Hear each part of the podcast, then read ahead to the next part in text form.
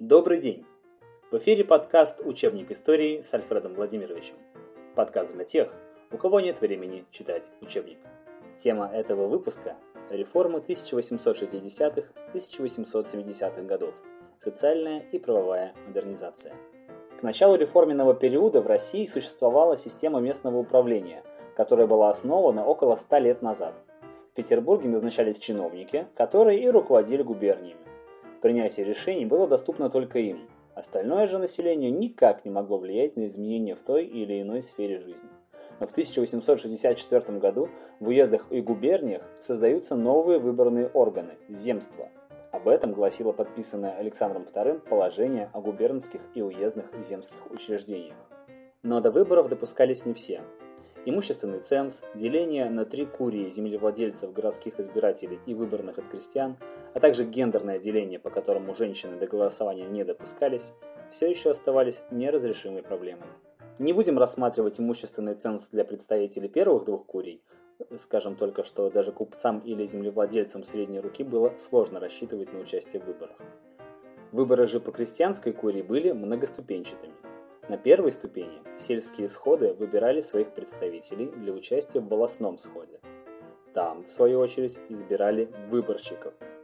Выборщики выдвигали представителей в уездные органы самоуправления. И только на уездных собраниях крестьянские представители выбирались в губернские органы самоуправления. По вновь принятому положению земские учреждения разделились на распорядительные и исполнительные. Земские собрания относились к распорядительным. Их члены выбирали земские управы, которые являлись исполнительным органом. Вопросы, решаемые земскими учреждениями, не выходили за пределы их территории. На государственную политику повлиять было не суждено. Оставались только решения по строительству школ, больниц, дорог и тому подобных актуальных на местах проблем.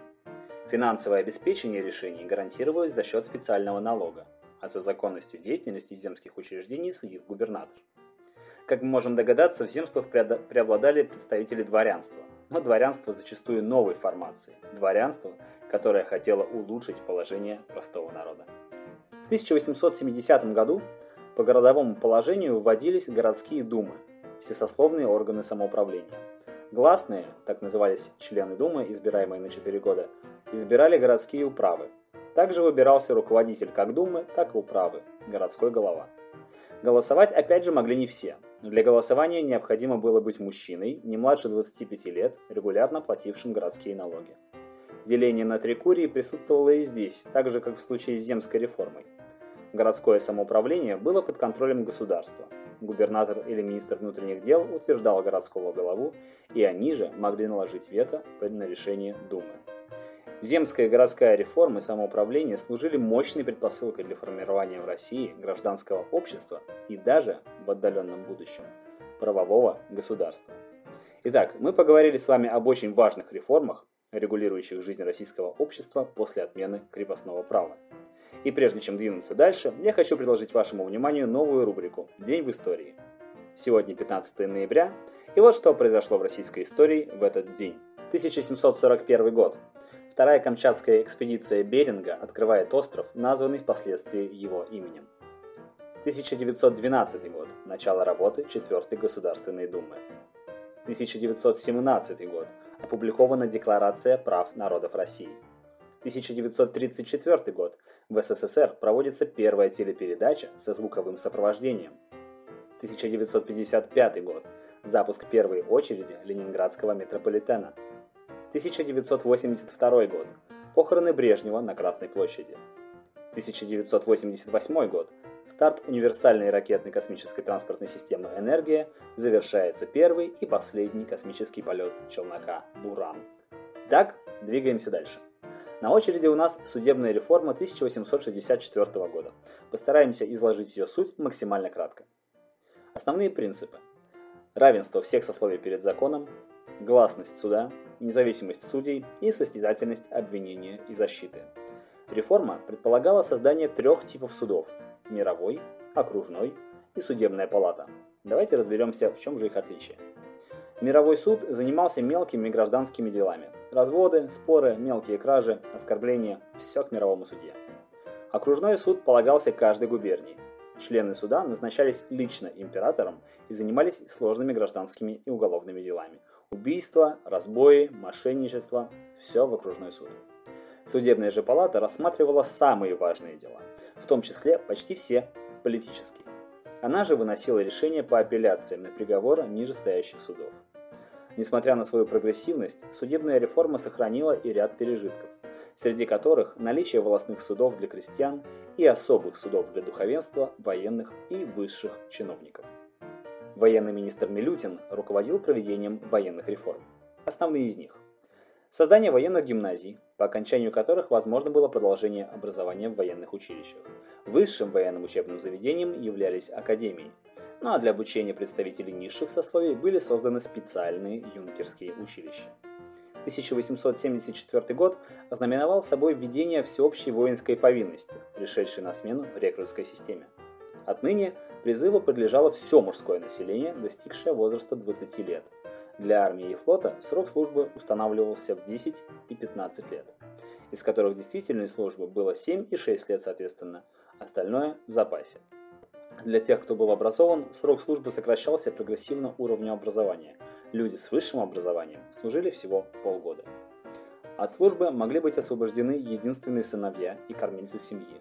Не подлежали призыву представители духовенства, а также часть жителей Кавказа и Сибири. Армия лишалась системы телесных наказаний, получила улучшенное продовольственное обеспечение и даже проводила обучение солдат грамоте. Перевооружение армии стало одной из главных задач военной реформы. На смену гладкоствольному оружию пришло нарезное. Старые чугунные и бронзовые орудия заменились на стальные. На вооружение приняты скорострельные винтовки. В результате военных реформ Россия получила современную армию, готовую решать серьезные задачи. Боеспособность войск значительно повысилась. Говоря о реформах в области народного просвещения, отметим, что в 1864 году было утверждено положение о начальных народных училищах, согласно которому такие учреждения могли открывать в том числе и частные лица. Это привело к тому, что появились начальные школы разных типов – земские, церковно-приходские, воскресные и другие. Срок обучения в них обычно составлял 3 года. Средние учебные заведения – гимназии – делились на реальные и классические.